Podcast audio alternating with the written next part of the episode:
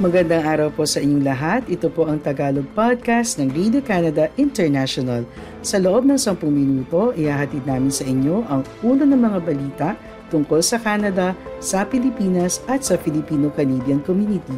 Kaya tutok lang tuwing biyernes, linggo-linggo sa aming podcast.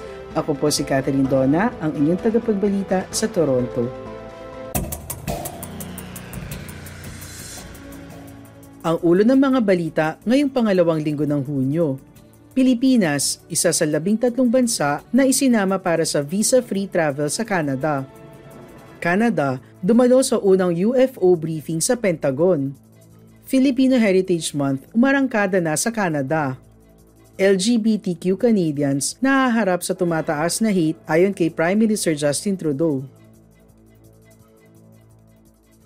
Inanunsyo ni Federal Immigration Minister Sean Fraser ang labing tatlong bansa na nadagdag sa Electronic Travel Authorization o ETA program ng Canada noong Martes. Ayon sa news release ng Immigration, Refugees and Citizenship Canada, ang mga biyahero mula sa labing tatlong bansa na ito, kasama ang Pilipinas, na nagkaroon ng Canadian visa sa nakalipas na sampung taon o di kaya ay kasalukuyang may non-immigrant visa mula sa Estados Unidos ay maaari na mag-apply para sa Electronic Travel Authorization. Ibig sabihin, maaari na pumasok sa Canada ang mga kwalipikadong biyahero na hindi na kailangan mag-apply para sa temporary resident visa o mas kilala bilang visitor visa.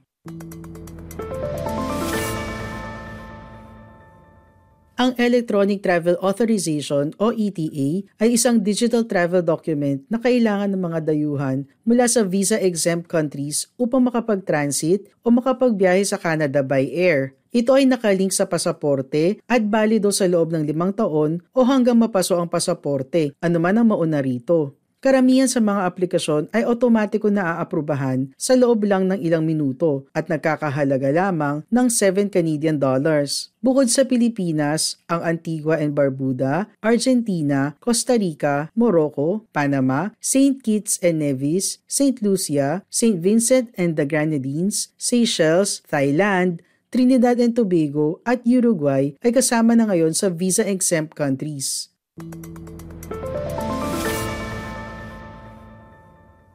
Ang pagpapakilala sa visa-free air travel ay gagawing mas mabilis, mas madali at mas abot kaya ang pagbisita sa Canada ng mga Pilipino para sa negosyo o pagdidibang sa loob ng anim na buwan. Dagdag pa ni Fraser, ang pagpapalawak sa Electronic Travel Authorization Program ay palalaguin ang paglalakbay, turismo at ekonomikong mga benepisyo at patitibayin din ang ugnayan ng Canada sa nabanggit na labing tatlong bansa.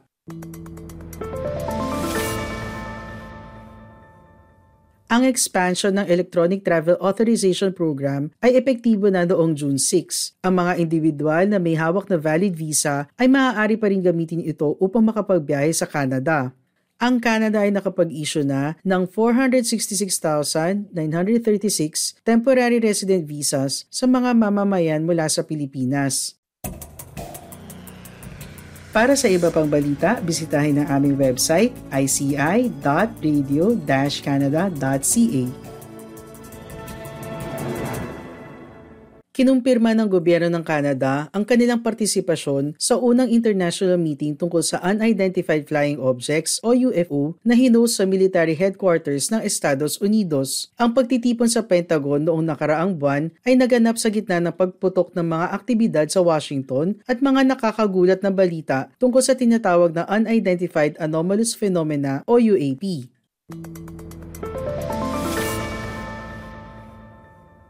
Itinampok dito ang briefing na pinangunahan ng Estados Unidos kasama ang mga bisita mula sa mga nasyon ng Five Eyes Intelligence Sharing Alliance na kabilang ang Canada, United Kingdom, Australia at New Zealand.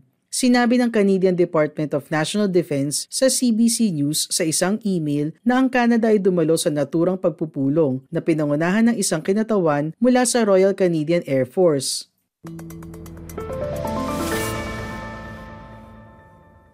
Tampok sa meeting ang isang presentasyon ni Dr. Sean Kirkpatrick, ang veteranong siyentipiko sa US National Defense Establishment na pinangungunahan ang All Domain Anomaly Resolution Office o AARO. Isang bagong entidad na nilikha noong 2022 upang pangunahan ang UAP-related na mga aktibidad para sa US military. Publikong inihayag ni Kirkpatrick na ang Five Eyes ay nagtipon noong nakaraang linggo habang nagsasalita sa isang public conference na hinos ng National Aeronautics and Space Administration o NASA. Ipiniliwanag niya ang layunin ng pagtitipon ng mga kaalyado upang makipag-ugnayan ng mas malapit sa mga palakaibigang bansa sa pagsasama-sama ng impormasyon ukol sa UAP sightings.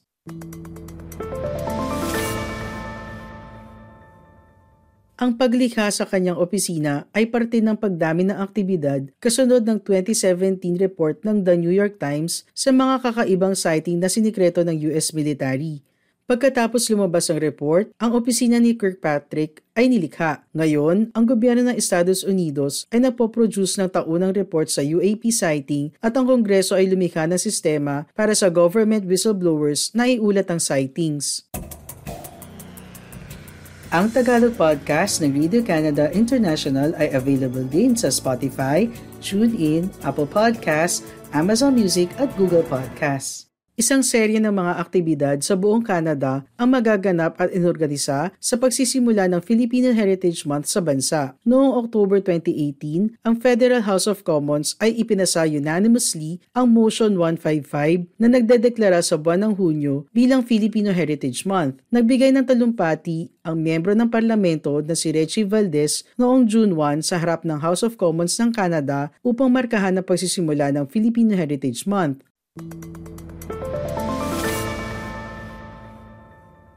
Binigyang diin ni MP Valdez ang mga kontribusyon ng halos isang milyong Pilipino sa Canada. Nasaksihan ni Philippine Ambassador Maria Andrelita Austria at iba pang embassy officers ang pahayag ni Valdez sa chamber ng House of Commons.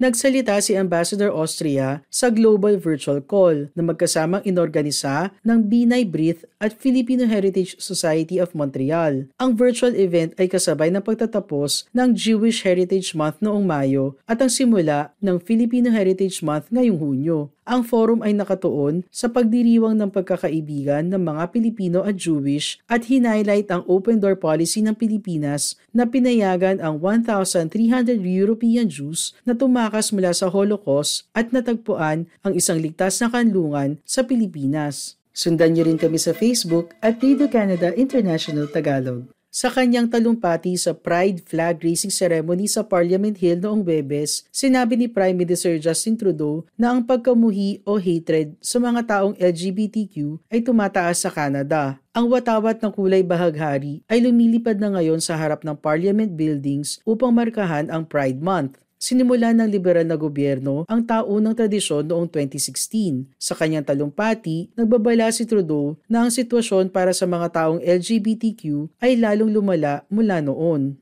I-follow niyo rin kami sa Twitter at RCI Tagalog inanunsyo ng federal na gobyerno ang 1.7 million para sa anim na LGBTQ rights groups kasabay ng seremonya. Inanunsyo ni Women, Gender Equality and Youth Minister Marcy Ian ang emergency funding nitong unang bahagi ng linggo para makatulong na i-cover ang tumataas na gasto sa seguridad at insurance para sa Pride Festivals. Ang bilang ng hate crimes na iniulat sa pulis kaugnay ng sexual na oryentasyon ay tumaas ng 64% noong 2021 kaysa nakaraang taon.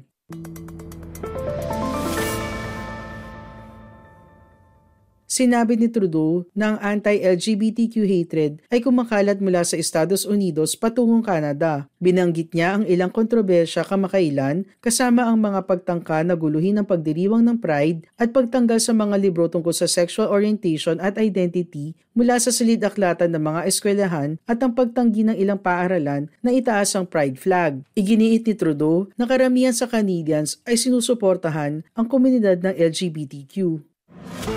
Maraming salamat po sa iyong pakikinig sa Tagalog Podcast ng Radio Canada International. Lagi po kayong makinig tuwing Bernes para makabalita tungkol sa ating mga kababayan dito sa Canada.